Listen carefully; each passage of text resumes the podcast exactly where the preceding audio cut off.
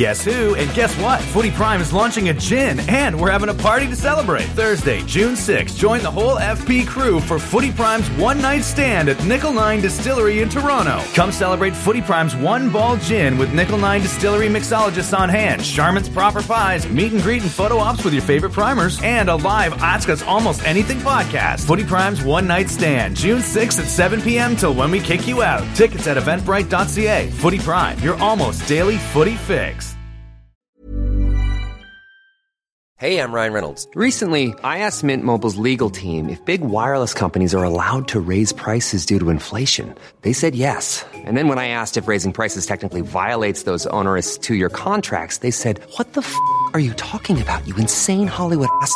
F- So to recap, we're cutting the price of Mint Unlimited from $30 a month to just $15 a month. Give it a try at mintmobile.com slash switch. $45 upfront for three months plus taxes and fees. Promo for new customers for limited time. Unlimited more than 40 gigabytes per month. Slows. Full terms at mintmobile.com. Hiring for your small business? If you're not looking for professionals on LinkedIn, you're looking in the wrong place. That's like looking for your car keys in a fish tank. LinkedIn helps you hire professionals you can't find anywhere else, even those who aren't actively searching for a new job but might be open to the perfect role. In a given month, over 70% of LinkedIn users don't even visit other leading job sites. So start looking in the right place. With LinkedIn, you can hire professionals like a professional. Post your free job on linkedin.com slash achieve today.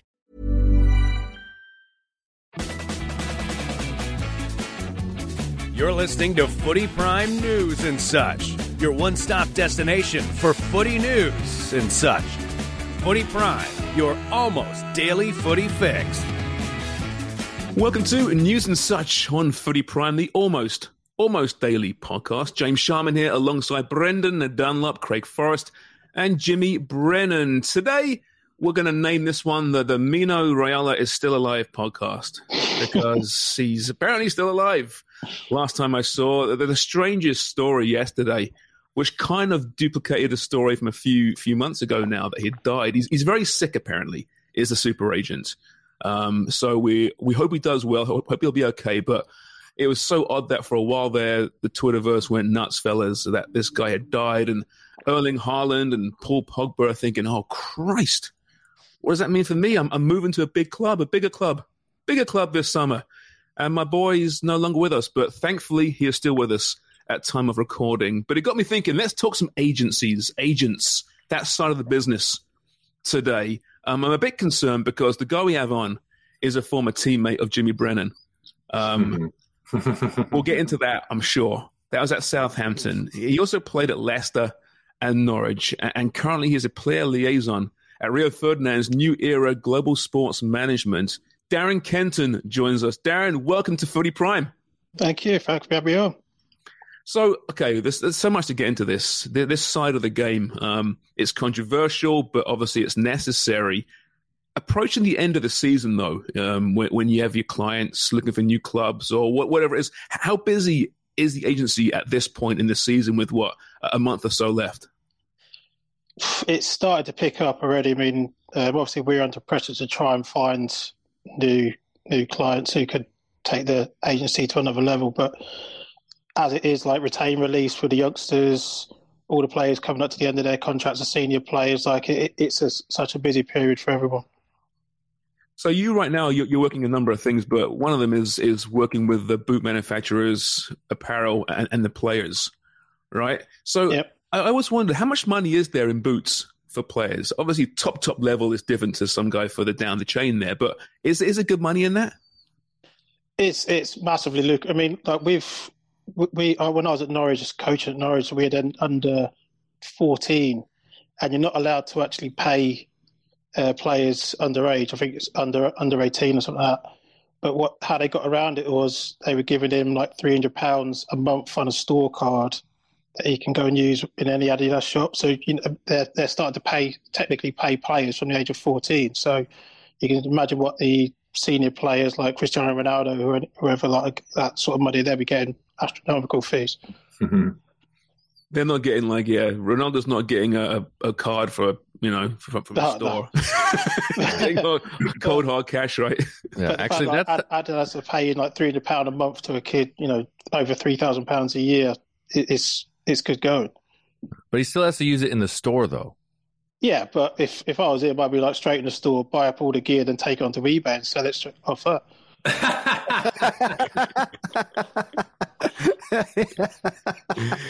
you can be smart about it, right? Hey, Craig tells stories about how he used to paint the the Addy stripes on the boots. That's one of his jobs when he first went over to England. Is that is that the case anymore, or are these just kids getting nice, fresh new boots all the time? Don't need to paint the stripes on. Like the, these kids are getting like you know four, five, six pairs of boots a season, and you know these are 250, 300 pound pairs of boots. Like it's ridiculous how much they cost now, but they don't have to do the sort of jobs that we had to do when we was apprentices. Like like they barely have to clear their dressing room. Like they don't have to do the like the players' boots and stuff like that. It's ridiculous. I always no, thought no. that I always thought Darren that it was always a you know as much as it was a cheap labor for clubs, uh, it was it was good for you know for players actually that don't make it, you know, to have a little yeah. bit of discipline that way and work ethic and things like that, I, as opposed to just you know being a star player and then getting released and trying to find their way in life. Yeah, I appreciated everything I got because of the work I had to do before I was a professional. But then that, that sort of set me up. When I finished playing football, I was like, oh, I don't really want to play uh, coach football if I can't if I can't play it. So I stepped away and I was doing personal training, and I realised what it's like to do an actual real job. Like you sometimes getting in at six o'clock, and I'm not leaving till ten o'clock at night. And it's, obviously then I just had a baby as well. It, was it was hard work. But I think that sort of work ethic was instilled in me because of what they they made us do when we was apprentices. Right. So, Kent, what, what was your job that you had to do? I had to clean the away dressing room. I obviously had my, my pro and I had to polish his boots. And for some reason, the guy would never let me into the first team dressing room. I had to knock on the door. You could hear, who is it? And I'd be like, it's it's Brennan. Just throw my boots in. Don't. Like, okay. Um, then he would throw them back out if they weren't clean enough. They, they, they rotated it round in our first year. So you, you could be on uh, balls, bibs, and discs. So you, that means you had to go set the pitches up, uh, clean the first team dressing room, clean the apprentices dressing room. But then in my second year, we had balls, bibs, and discs for the whole season. So that meant moving all the goals from pitch one to pitch six. Obviously, having to pump up all the balls if they were they weren't uh, to the right um, to the to the liking of the professionals, they'd be smashing them into the field behind and stuff. So it was it, it, was kind of brutal, especially in midwinter when it was freezing, it's pitch black, you're trying to find all these balls in this field. It wasn't great. Times change, right?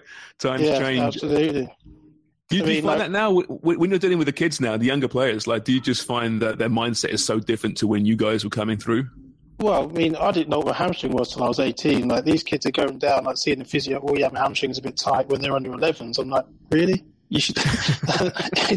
sorry, sorry, but I'm not having that from a kid. Like, but some of them, you know, they, all they want to do is cry off and see the physio, but I'm not telling them to get up. I had one kid who actually told to get up after a tackle when he was injured for eight months. So that one didn't go down too great with the parents. But it's, it, it, you can imagine it. They, you know, it, it's t- uh, when, when, when we was in youth team. I remember I was at South. Told me if you can run in it, you're fit, and ended up being injured for five months myself off off of his advice. So times have changed a little bit. Now, now we'll get more into the agent side of things in a bit, but I have to ask you. You mentioned Southampton there. You were teammates with Jimmy Brennan. Um, was Jimmy, how bad a teammate was he to, to the rest of the, the mates there? I, I, had a promising career till I met Jimmy. Like it, it sort of went downhill after that.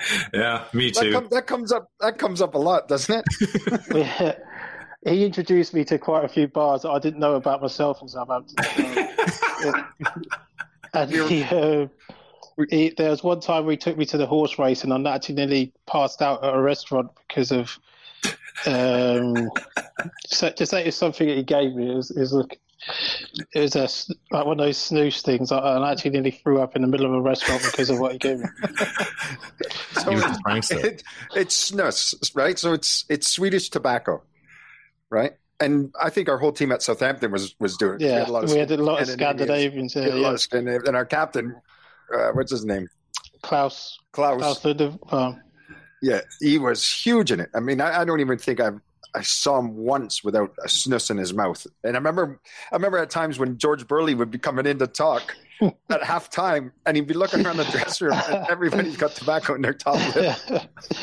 but then Kent goes like that one time. We were at the horse races, and he's like, he's like, Jimmy, give me give me a snus. And I was like, Kent, man. I said, no. You know, I said, you you won't like it. And he goes, no, just let me try it. And I'm like, Kent, I'm telling you now, man, said, you're not going to like it. Well, you've never seen a guy turn green so quickly. you swallowed was, it, didn't you? He was just sitting there and drifting off. It was like, yeah, this out of body experience. I was dying. I didn't know that chew was a Scandinavian thing. I had yeah, no clue. Well, well I didn't know it was a football thing. It's steamed tobacco. Yeah, it's it's coming. Like a lot of players are doing it now.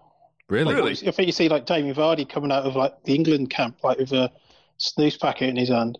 Oh, so I didn't know that. So they get the kick without having to smoke, basically. So it's yeah, like, pretty it's, much. It's, it's yeah. acceptable. Yeah, you get, you get, mouth cancer instead of lung cancer. Yeah, yeah, exactly. Lungs are fine, but your mouth's fucked. Take off your chin off. Yeah. but Jamie Vardy doesn't strike me as the guy that's thinking about you know a Sky Sports desk job after. Nah, he's uh, he's definitely got a face for radio. To be fair to him, he'd be great on Talk Sport. Yeah, I'd listen to him for sure. But does Rio chew? No, no. I can't see Rio chewing so one. much. yeah, exactly. Yeah. He might do a few other things, but he doesn't chew. Tell us about New Era, Kenya. Um, obviously, you know Rio's a big part of this. Um, yeah. um, you got some big names there, of course. So, when it, how did it start? I mean, I know he's got there's a production wing, of course, and his Five magazine has kind of yeah. evolved into this as well. Uh, well, how, so, how did I come aboard? Yeah, yeah, and just New so, Era in general. So Rio, like before he was at West Ham, he was at Norwich. So we was together at like under 12s for about like six months or something. So I've known him since then. Mm. And he, uh, I hadn't seen him obviously in a few years. And he come into the Norwich training ground when I was a coach there. He said, you know, just obviously exchange the numbers again. And he said, oh, if, you ever want to come on board, you know, just let me know. So obviously when I left Norwich, he's taken me on there. Um, but yeah, it's, it's, it's it's good because it's a lot of ex players. You've got obviously got Danny Gabbidon on there, uh, Rio's brother, obviously Jamie, who's a, the, one of the CEOs. He's an ex player as well. Pete was an ex player. Um, you've got, I think we're we're um, we've got a few managers like um, Chris Wilder. Uh, obviously got Robbie Savage who does like BT Sport. So we've got, we've got quite a few people who should know a little bit about football. How long has it been around, New Era?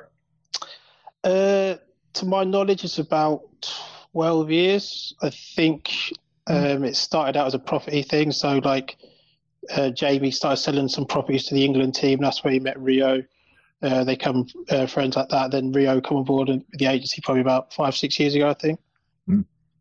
Now, there's obviously a lot of new rules coming aboard or being, you know, positioned around agents and that. And that. You're working towards your license right now you're a player liaison, but I've been reading a lot of articles about this 10% cap on commissions from transfers and 3% cap on commissions and salaries. I don't think it's ratified just yet, but I mean, is, is this game going to change moving forward? Because at the moment, you know, when you, every time you open the paper, there's some story about the agent's fees yeah. and how it's just not good enough and all this. I mean, what, what's your take on all this?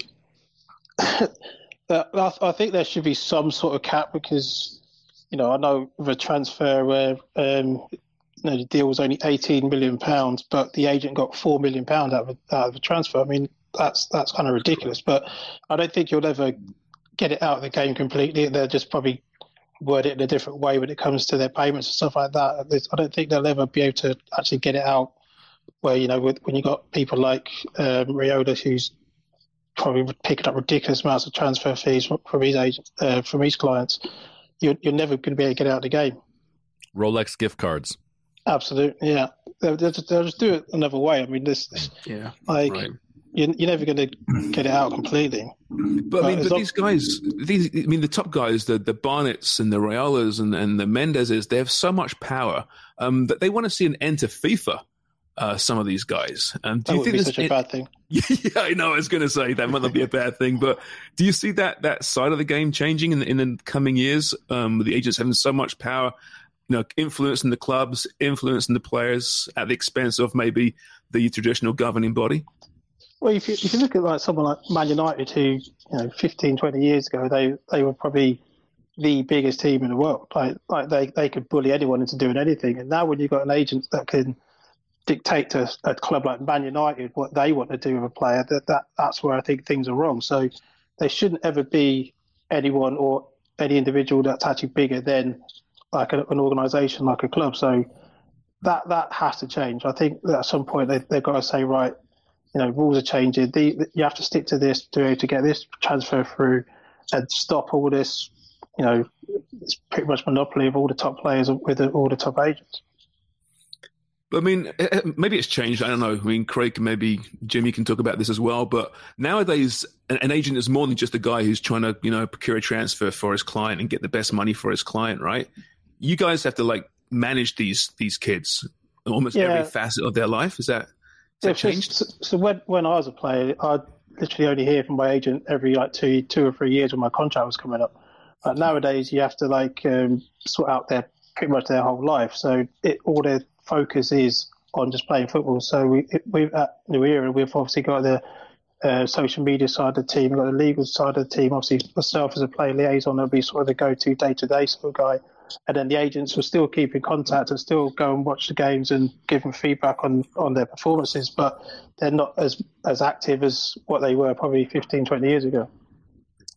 I think no. I think that's got something to do with with how much money's involved in the game as well. And if you've got a good talent, and you've seen guys when we were younger as well, guys would leave agents left, right, and center and go with somebody different, somebody new. Whereas I think now the agents are starting to realize they've got to make more effort with the players now, right? And like Kent was saying, you you would never hear from your agent until your contract was up or something was some somebody was interested in you. Whereas now, I think you've you've got to pay a lot of attention to to these players because you want to keep them on the books because those are those are the guys that are going to make you money. Is it about building their brand as well? I mean, as as much as it is, you know, the best contract as a footballer. You mentioned there the social media teams. The guys now they they want to be told how to build their brand, and it almost goes beyond football.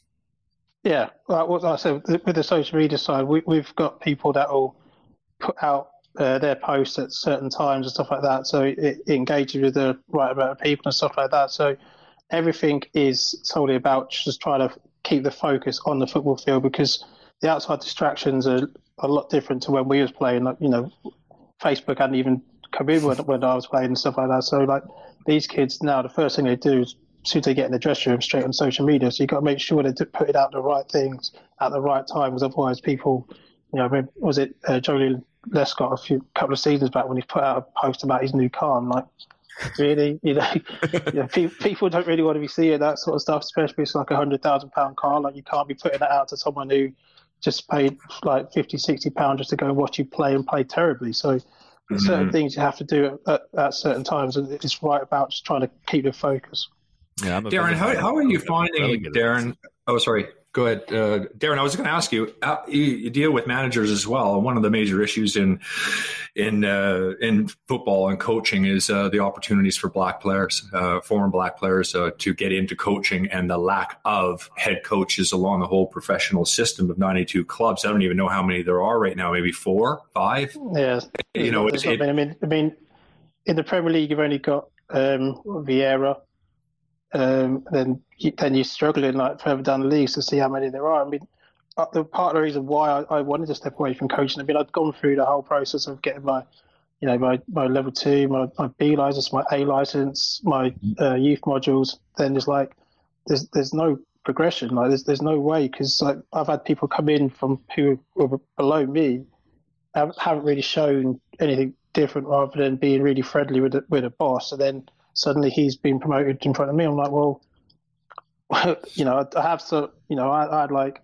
12 years, including my, all my junior years, playing for one club, but yet this, they can't sort of give me a sort of lift up into the other age groups. It just doesn't seem fair to me. And you just kind of think, what's the point? Like you're up against it all the time. So it doesn't matter what your ability is. If your face doesn't fit mm-hmm. a certain club, you're never going to progress and that's discouraging for other players or other you know black players to get involved because it's like why bother? Like why why yeah. go through all this effort when i'm just going to be overlooked anyway?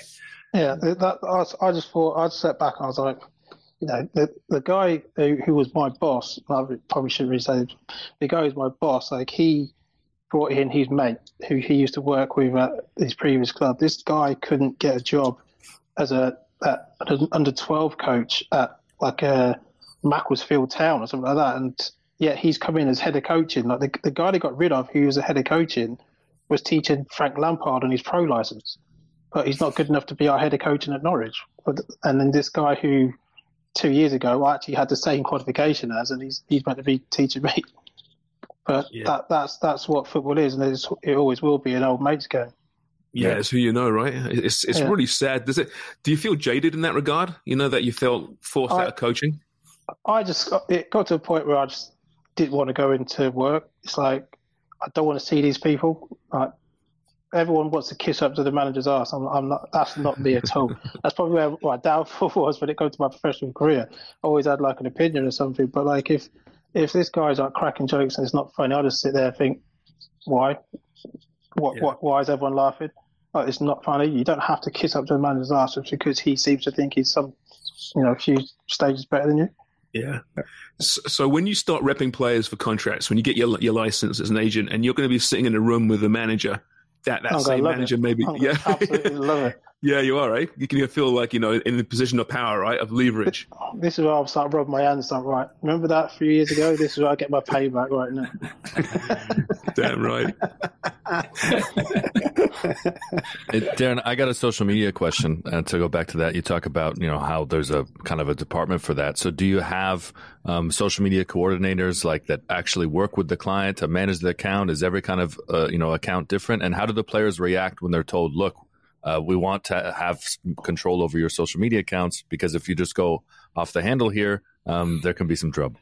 Well, you, you obviously have to explain to certain part of it is you know you don't, you don't want whoever contacting one of your clients through social media saying, "Oh, how's your agent doing?" or maybe we should talk sort of thing. But you, you, you want to try and keep them away from certain things. But a lot of it's about making sure you, you, there's there's so many instances with players who have put stuff out three, four, five years ago, forgot about it, then it comes up as soon as they start doing well and people want to start bringing them down. It's like, well, you, they were a hero last week just because they'd done something five, six years ago. What, why are you like judging them now? Like, so it's all about trying to make sure their brand is built to, to the right, to right levels and not trying to make sure that they have anything that can come back to them and haunt them in a few years' time. I guess it goes both ways. In some regards, the kids nowadays coming in are already socially media savvy, right? They've been doing that. They've grown up with it. It's been their yeah. life, as opposed to the older players discovering it like perhaps we would have done and then making mistakes. At the same time, some 12 year old kids puts out some stupid ass tweet about something 10 years ago now. Yeah. And now it's been, it's been held against him now and he's 22. I mean, I do yeah. have sympathy for those guys. Yeah, look, uh, we've all done stupid things when we were kids that that you want you regret. Like, is you can't judge someone when they're that young. They're not thinking straight. Like they might they might be just doing things just to impress their friends and stuff like that. They don't truly believe some of the stuff they're putting out. So you've got to make sure that you can't just scold them for something they've done in the past. You've got to make sure that going forward, this is how you're meant to do your social media. So, Darren, you're going for your license. Um, when do you hope to have that? What, what's the what's the timeline here for yourself? There's it, there's no rush. I mean, probably just get within the next two years. They haven't actually come out with the rule that you have to have your license again. Um, pretty much anyone can be an agent. Like I think there used to be like a rule you had to do some agent exam, pay like a hundred thousand pound bond or, bond or something, and then you get your license. Uh, they they got rid of that. Then I think the market flooded with agents, and it's sort of ridiculous now. Like people turning up saying they're agent, they even got a website sort of thing. So, but nowadays, I think going forward, they're going to try and bring agents exam in so it re- reels a few people in. Right. So good cash grab as well, right? I'm hoping. I'm hoping it is. Yeah, yeah. No, that's great. Uh, listen, Darren, thanks so much for joining us. Uh, we'll get some more, some more dirt on Jimmy at some point. I'm sure. Um, I don't think any of us are surprised that he did lead you down the wrong path. Um, he's yeah. trying to do the same for us right now as well. So uh... he, he, did. He did say it was the best left back you ever played with. Yeah. I didn't was hear he, say that. Yeah. Was that before the snus or after it? or was that you, Forrest? Somebody said I was. actually, well, actually, it wasn't me. was was Jimmy like when when when Gareth Bale took Jimmy's job? Like, was that that piss off the rest of the club? I mean, was it unfair in your eyes? I, I think it was warranted at the time. But, um, yeah, other, be fair, when, when, Gareth was coming through, like he obviously he trained with us a few times. So I was like, mm, really? Like he, he was okay, but to see how he's he's developed over the years, it's, it's been amazing. Like he's he's a, he was a top top kid as well. Him and Theo obviously coming through at the same time. Right. Um, they they've gone on and done really well and, in good on them. Like they've done, they've earned it. Yeah, imagine how I felt, right? When I'm sitting with George Burley and he's going, I thought you, I thought you did very well, but I got this young kid coming through, and I was like, Gareth Bale, come on. you didn't rate good. him, eh? You didn't rate him either back then. He was good. He's got big ears. His ears are way out yeah. here. What the going on? That's why you guys didn't rate him because he didn't look the part. His golf game's come a long way as well, from what I understand. Yeah. From, from well, there, we, we had, well. Kents, we had Nathan Dyer as well coming through. Like that, that um, that group was unbelievable. That under 18s team, they had, I think, probably about nine of them went on and had a really good career, including those two. So you had Leon Best that went to uh, Newcastle. Yeah. Um, De- Dexter Blackstock went to Forest yeah. and QPR. Um, Simon Gillett went on to Doncaster, I think. Andrew Surman played for Bournemouth and Norwich. Yeah. All, all these. Oh, uh, Matt Mills went to Man City all these players from one one age group, one under eighteen. That's was really Theo unusual. That, was Theo that age group? Was that his? So yeah, Theo was. I think he was like the year below, but obviously he was getting pushed on at the time, yeah, so he was playing under 18s. That's right. Yeah, the, see, the, academy there is unbelievable. When I see Theo, players. when I see Theo, and he's like in his mid thirties now. It makes me feel really frigging old. Oh. It's, it's yeah. crazy. Right? I, don't, I, don't, I don't think he actually done as well he, as he probably should have done. Mm-hmm. Like w- when he got into the team, he was something else. Like it, it, was his pace over two, three, three yards was amazing. But like you kind of thought, right, he's going to go on and be the next Thierry Henry the way he started. But it didn't. He obviously had a brilliant career, but it didn't quite work out as what I expected it to. It's like, well, yeah, well, well, Sven Sven pulled him up to the England team for the World Cup, and he's what 16, 17, 17 right, yeah. seventeen, and hadn't played a game, barely played a game for Southampton at that point. And you wonder how that did kind of stymie the development because the pressure on that kid's shoulders from that point onwards, right? It's like, wow, you're an England international at 17, barely played a game. But then you look at Wayne Rooney. Like Wayne Rooney's obviously just he was playing. He scored that goal when he was 16 against Arsenal, and he just went on, just didn't stop. Yeah. Obviously, he slowed down when he got to his 30s and looked a little bit top heavy. But when he was an unbelievable player from 16 to, to 30, 31. Yeah, yeah. It's so, so tough to know, right? It's, it's, the mental makeup as well, isn't it? Can you handle yeah. it? And even Rooney, I mean, despite having that great career, he admits that it was tough going for him at that age. You know, the mm. pressure, yeah, he felt the pressure.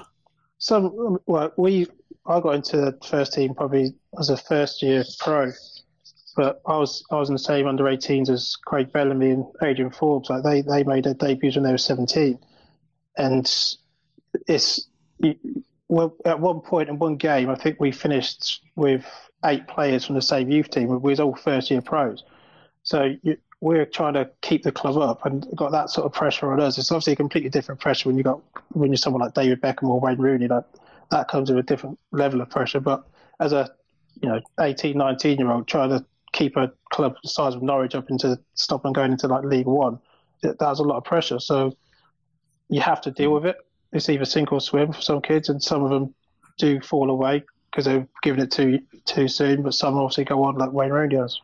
Mm-hmm. Yeah, that's one of the things, isn't it, Darren? Really, with it, you just never know with some players until they actually yeah. deal with that pressure and whether they can handle it or not. And you really don't know until they, they come across it. Yeah, I mean, I've I've played with some top top players that should have gone on and done better, but the pressure with uh, that comes with football, and, and, nowadays, especially with all the social media nowadays, it's even more. So it, it's it's a, it's a tough life to to be uh, to live. And I guess it's part of the agent's job nowadays to insulate that that player from the pressure, right? Which isn't so easy now because it's coming at them from all sides with social media, with the way the media is in general. It's yeah. just you, you can't escape it. it. Used to be easier to play a game than then run off home, and you know you could be away from that side of things. But now no one unless, unless, you avoid social media but who what 20 year old kid avoids social media right? Oh that, that, that's like i i uh, messaged someone after a game like for saying you know thanks for tickets like and he'd messaged me back within like five minutes and he was in the dressing room. I'm like well surely the manager's giving you a bit of a talking to after that performance but that, that's that's how they are now. They, they can't wait to get on social media to post oh, oh great result today blah blah blah. I'm like well should we just take a little break, like just, just relax yeah. a little bit, like let the game sink in, like whatever the result is, you shouldn't have to go straight to social media to, to say anything to the fans. Like they've, they've obviously seen what's happened, so they don't need to be told again. Hey, Darren, I got one more question about that. Talking about uh, just how the, you know the agents and the managers really facilitate and kind of manage the the player's life now uh, to to a full extent. Is there um, is there like a mental health component to that? Um, as in, obviously, that these players, you know, have the sports psychologists at the teams, but is that also something within the agencies and the management side of things that is considered in part of the package too? Is uh, I don't that we don't currently have anything like that, but like you said, the clubs. When I was obviously at Norwich, they had the under 18s uh, girl who was part, you know, who used to look after that side of it. Then you got the there's like the club psychologists. So you have like uh, player care managers who obviously these kids are signing contracts at 12 years old. So this is a little bit different when, when we was playing. Like you sign to under 16, and then you go go to under 18s. These kids having to sign contracts every two years. They're under pressure from under 12s to perform. Otherwise, they won't get another contract for the under 14s and under 16s. And it's it's a lot to deal with, especially when it comes to retain and release. When you've got to tell a kid who's 13, 14 years old, he's not getting another contract, and just you know you're in there with his parents, and he started to cry. It's like, God, I'm not I'm not built to try and deal with all this. So obviously, you just sort of like palm it, palm it off onto the um, player care, but it's, it's good that they have that sort of thing, but like it's horrible having to deal with parents and kids and stuff like that with the pressures of, of modern day football. Right. Player care, though, I like that term. I didn't realize. Yeah, that. absolutely. Uh, Wilson, Darren, thanks so much, mate. Really interesting chat, and, and good you. luck uh, as you go towards your uh, license, become an agent. Um, whether you need it or not these days, I'm sure at some point you you will, and we'd love to get back, you back on the show at some point. Thank you. Thanks for coming. Thanks for having me. Cheers, Kent. Cheers. Darren, See you later, Darren Kenton. Hey, Jimmy Craig, let me ask you guys: Do you stay in touch with your uh, your agents? Jimmy, let's start with you. Like, you know, your agent back when you was it one agent or do you have several agents when you're playing? Uh, no, I had uh, I had Mark Curtis, who was my first agent uh, in the UK, and then I ended up going with the PFA, and then I uh, I used Barry Barry McLean over here for a short part, and then after, then I just did my own contracts because I was was at that point where I didn't really need an agent towards the end. Because you told them, you told TFC what you will take, and they better damn sign it. That's exactly what happened. Good. Then I then I was out the next season. Should have kept that agent, eh? Still be playing. Jeez. Hey, Craig, you, you had Jonathan Barnett, right? And did you, Yeah. did you stay in touch at all, or with any of your agents?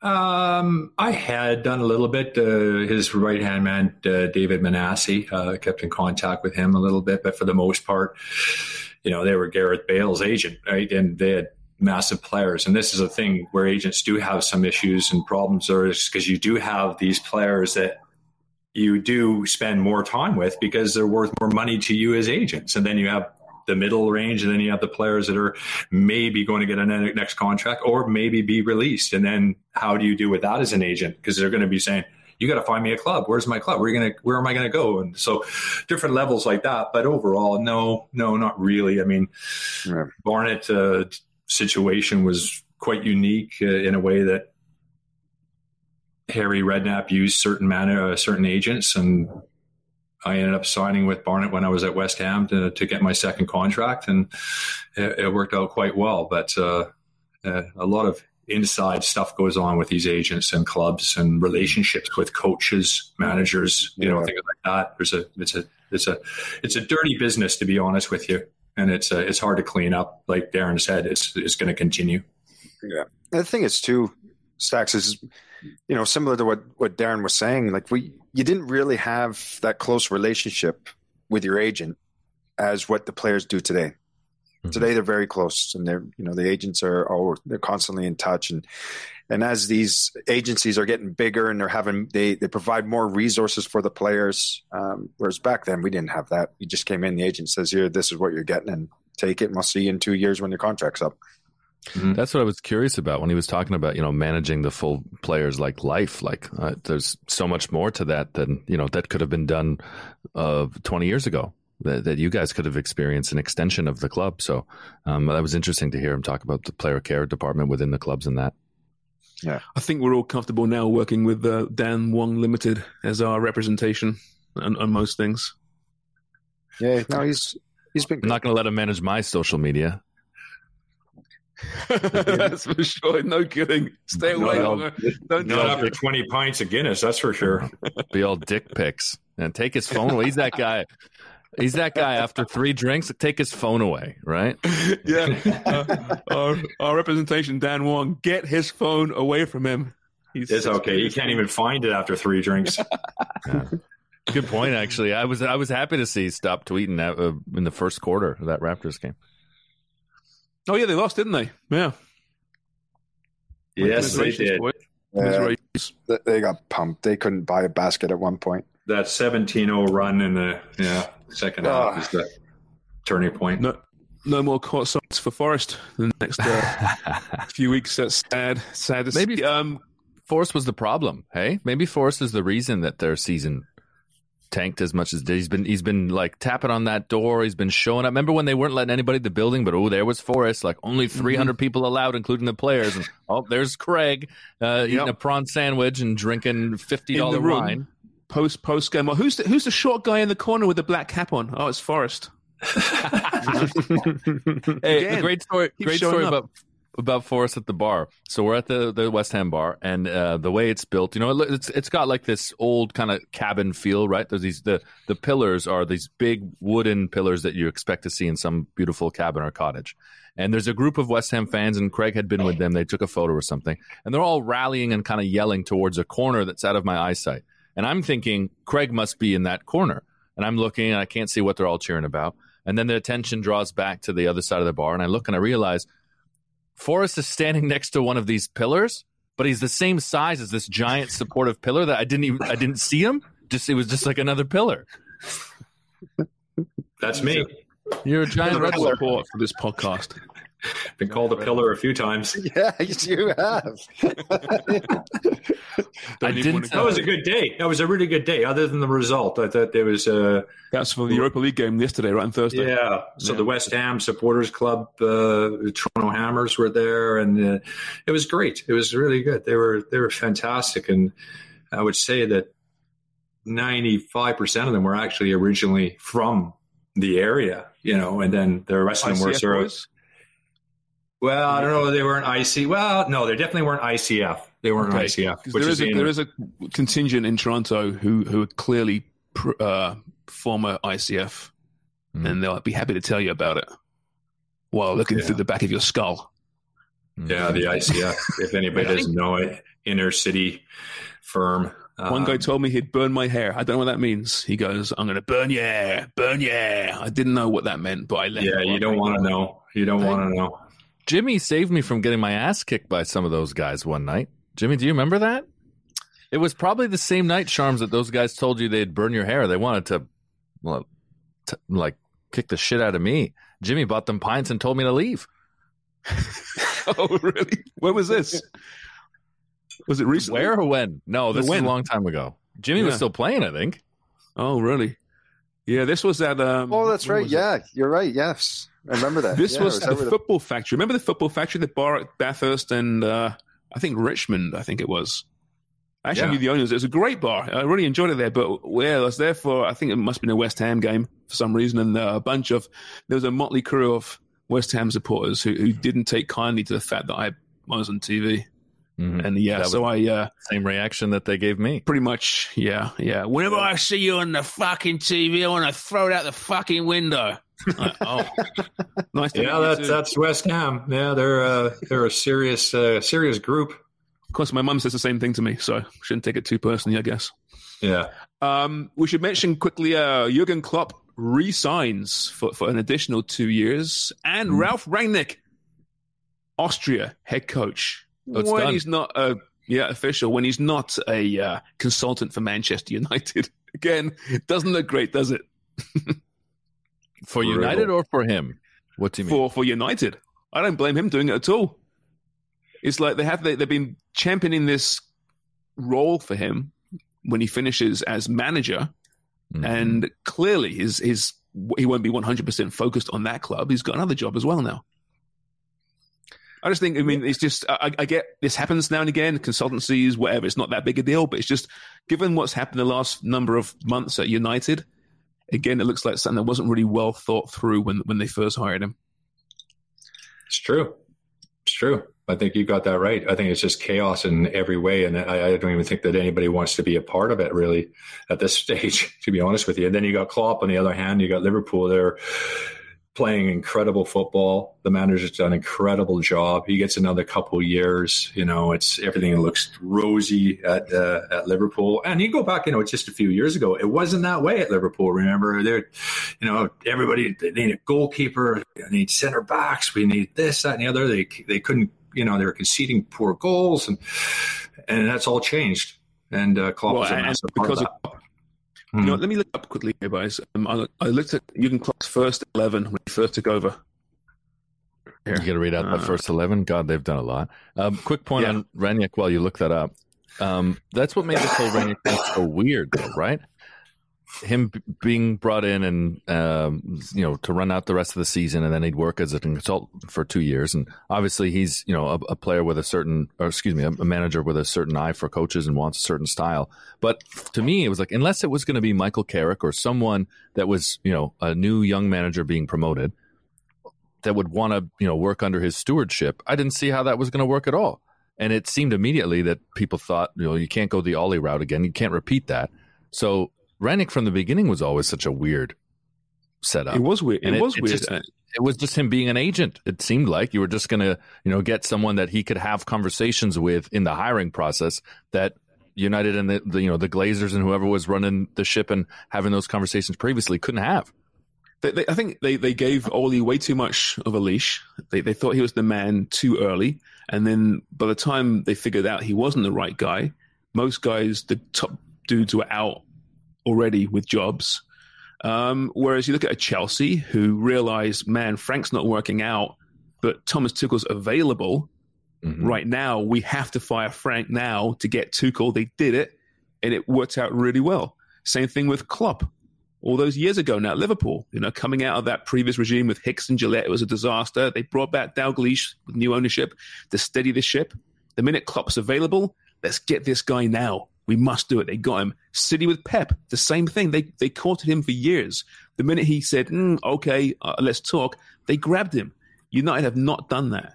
Well, you could argue that they they have charms. I mean, after Moyes at Van Gaal, then they're oh, and now Mourinho's got to be. You know, you get Mourinho. There you go.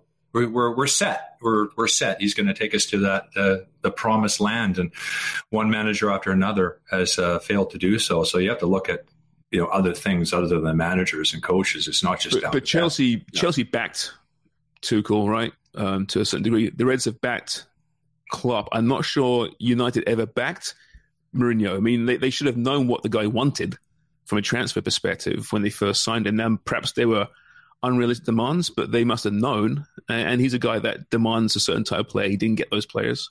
Van Gaal was.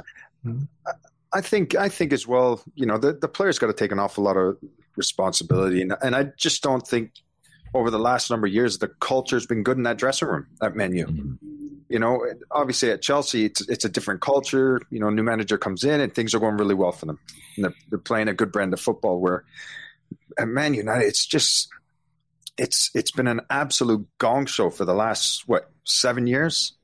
It's it's been a mess, and now you've got a manager that's going to go take over Austria, and then he's going to consult for Man United at the same time.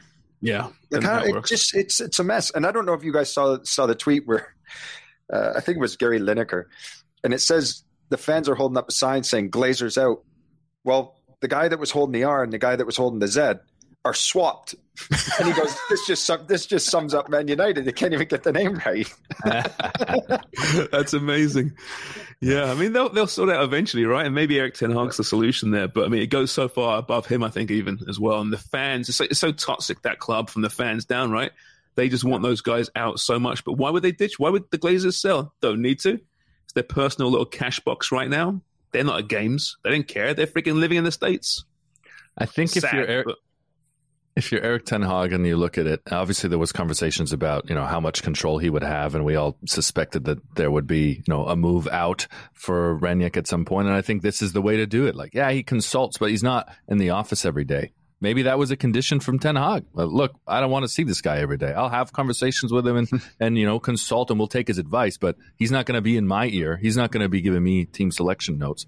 I could see why someone like that would you know want to put himself in that situation and make sure that he has control in that situation. And he can also look at other guys like Jose and be like, ah, how bad can it get? I'll still get three jobs out of this if I get booted out of here in two and a half seasons. Yeah, and he's got two in those two and a half seasons, right? He's got Roma yeah. and Spurs. Maybe I can win the UEFA Conference League. Yeah, you never know. Or um, going, I was going to say maybe he can go into politics. Did you hear this this week? I was going to send no. this out before we before we'd book Darren. I thought, oh, we could have a good conversation with this. Tony Blair's former press chief wrote this big piece in the British equivalent of The Economist. I forget what the publication was. but um, um, forget what the guy's name was, Alastair something. Anyway, he was he wrote this whole piece about Jurgen Klopp, how politics needs more Jurgen Klopp types. So I thought we could pick a five-a-side team of managers that would make the best politicians. Ooh, that's good. So we don't. Like if you want to have a think, we can do this in the next show. But I was thinking we'd do a five-a-side of managers that would fit okay. these political cabinet positions, right? So I, that's what I thought the top five would be: prime minister, deputy prime minister, and let's be honest, and can, you know think about Dick Cheney and vice president. The vice president kind of really mm-hmm. controls it more. The prime minister is the, the, the better speaker and the looking face, right? But there's a lot of power behind the scenes with the uh, with the deputy prime minister or the vice president, minister of defense, a speaker of the house, because of speaker course, speaker of the house, and a, and a minister of foreign affairs because football's such a global game. So actual politicians, which managers okay. we think would suit best. Okay, I love this idea. Let's let's let's do this next Wednesday because we'll try now and be terrible because you know we're not that smart. But your job, B, is to remind us on Tuesday because I'll have forgotten by then. Yeah, but I love I this like concept. It. I like this it. Is great. Yeah, this is great. All right, so all political uh, five five aside. Okay, brilliant. Um, back to Klopp. So that his first eleven. Okay, let me ask you guys: How many of these players in in the squad on his first match in charge of Liverpool are still there? How many? And if you can name them, you'll get a, a Footy Prime the podcast mug. Okay, Craig. Um, Milner, Robertson, both right backs, right, or left back, right back were there, weren't they? Robertson. Nope, and, uh, nope, that is incorrect. No, it probably really? would have been in the, not in the senior squad at that time. Really, Robertson was a, a club signing. So Milner, Henderson. Yeah, Hendo. Yeah. Not, uh, yeah, you're right. He was there, but not in this first squad, though. He wasn't. So, but you're right. He was at the club still. Match day squad. I'm, I'm talking about here. So you're talking about his first match he's he ever played. Yeah, Hendo was still was, was there. You're right, but he was uh, injured.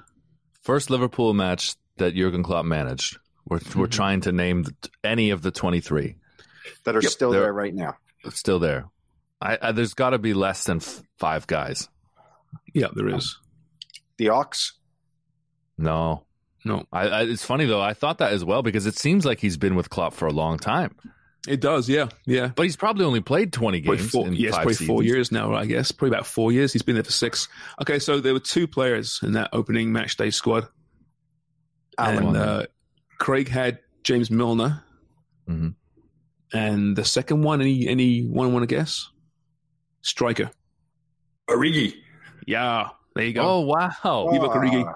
Divock the 11 Origi. was in goal, Simon Mignolet, mm-hmm.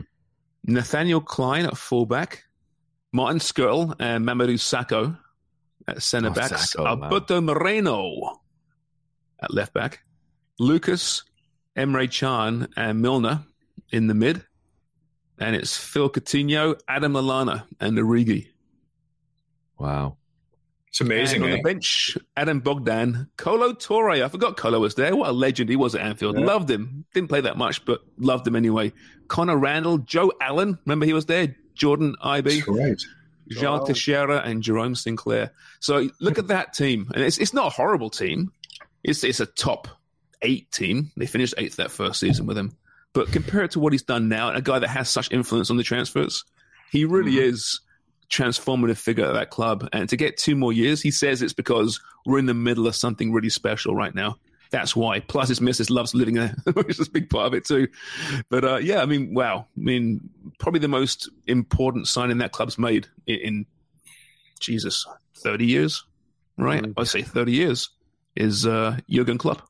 Well, there's all these factors, right? You guys can speak to it. You know, your family's got to be happy. Your kids are in good schools. You got a good house. You got a great dentist in Klopp's case. Like he's not going to leave his dentist. Where the hell else would he go? Optometrist.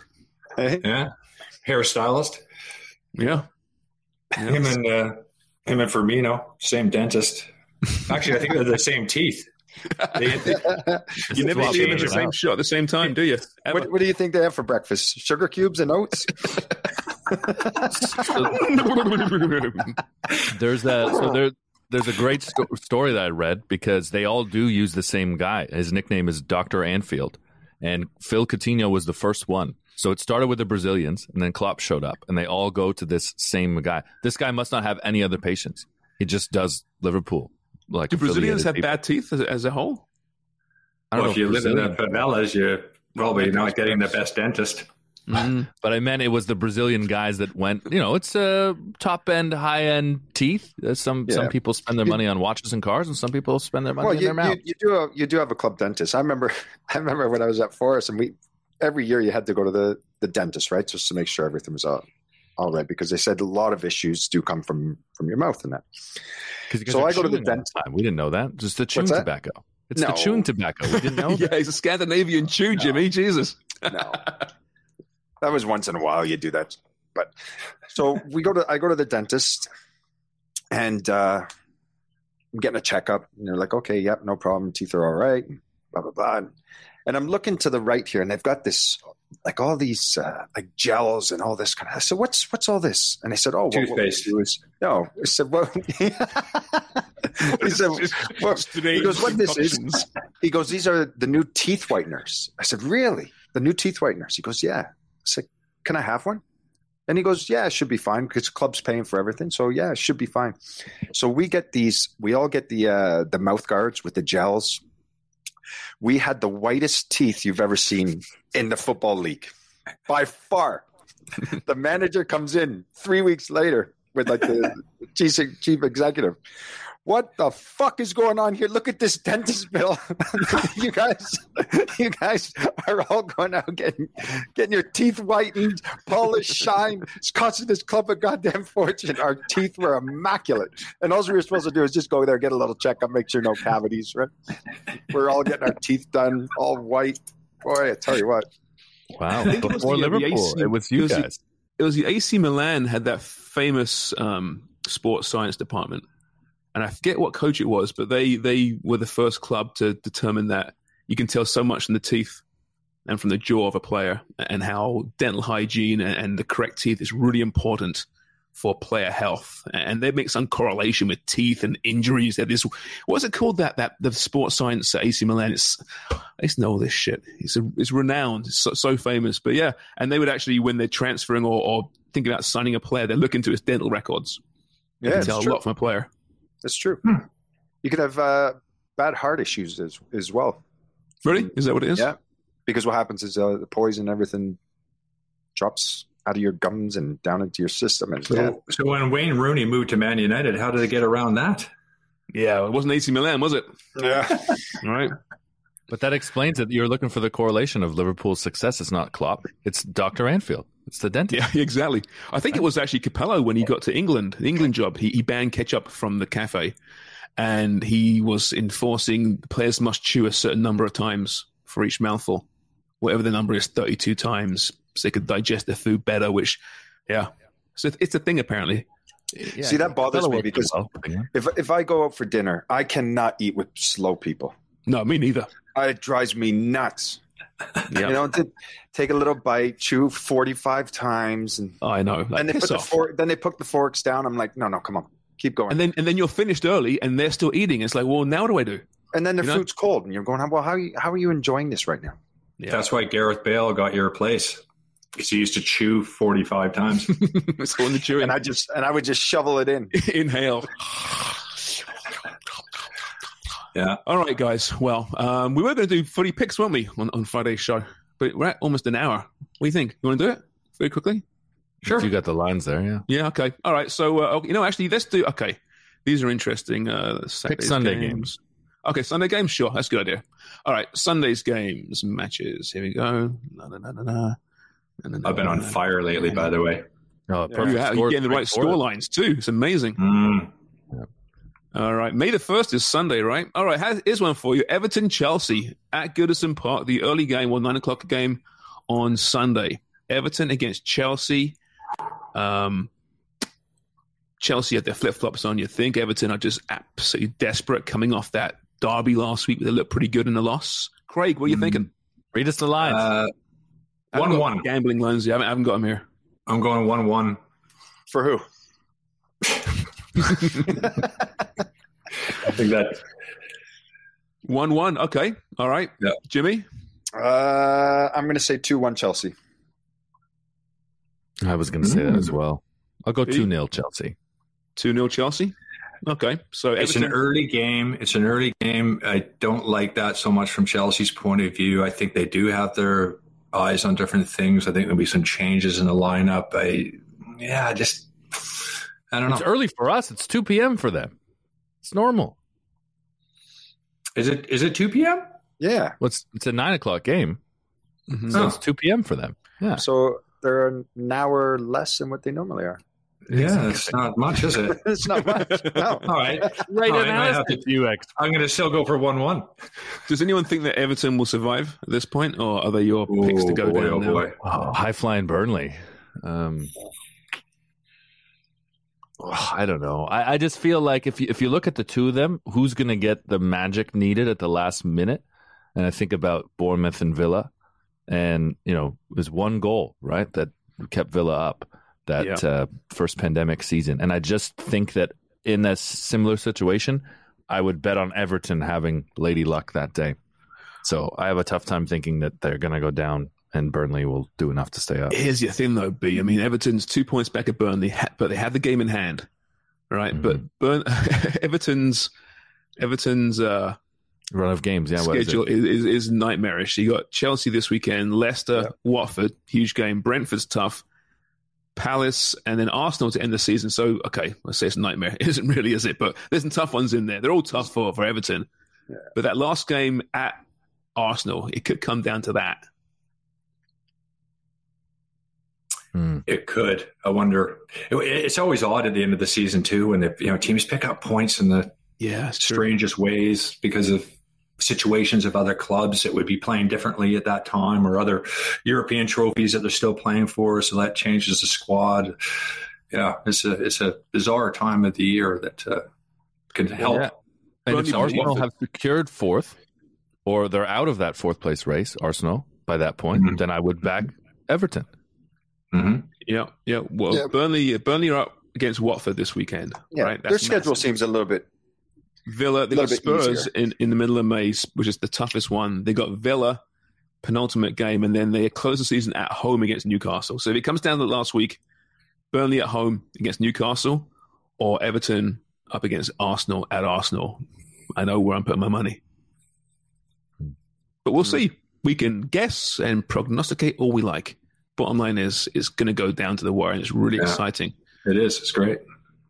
All right, that's long enough for three picks. We'll we'll we'll we'll, we'll work on that, and we'll get odds for next week. Uh, Wonga is usually the guy doing this for us, and he's just where is you're, you're at Wonga's place, Craig? Where is Wonga? I don't know. He's probably Definitely sleeping. sleeping.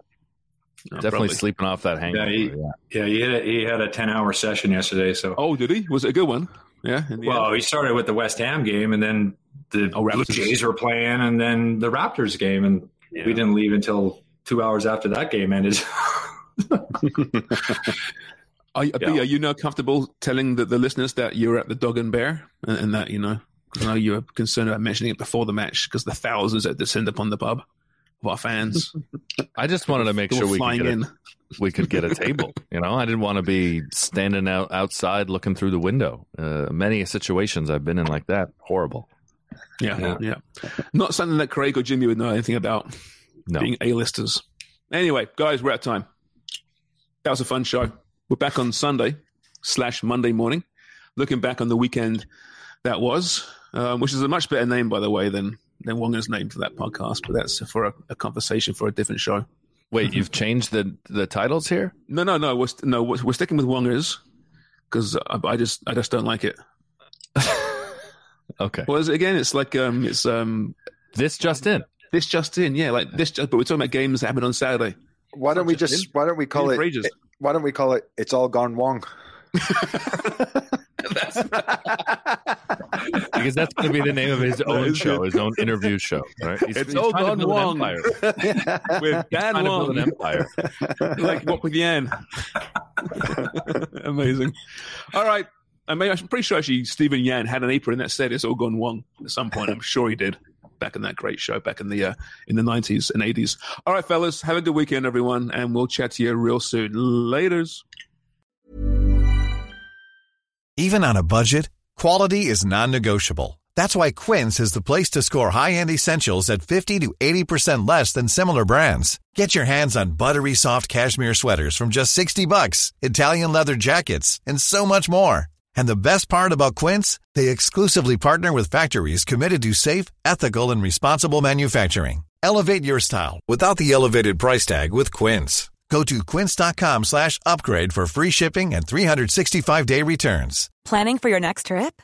Elevate your travel style with Quince. Quince has all the jet-setting essentials you'll want for your next getaway, like European linen, premium luggage options, buttery soft Italian leather bags, and so much more and is all priced at 50 to 80% less than similar brands. Plus, Quince only works with factories that use safe and ethical manufacturing practices.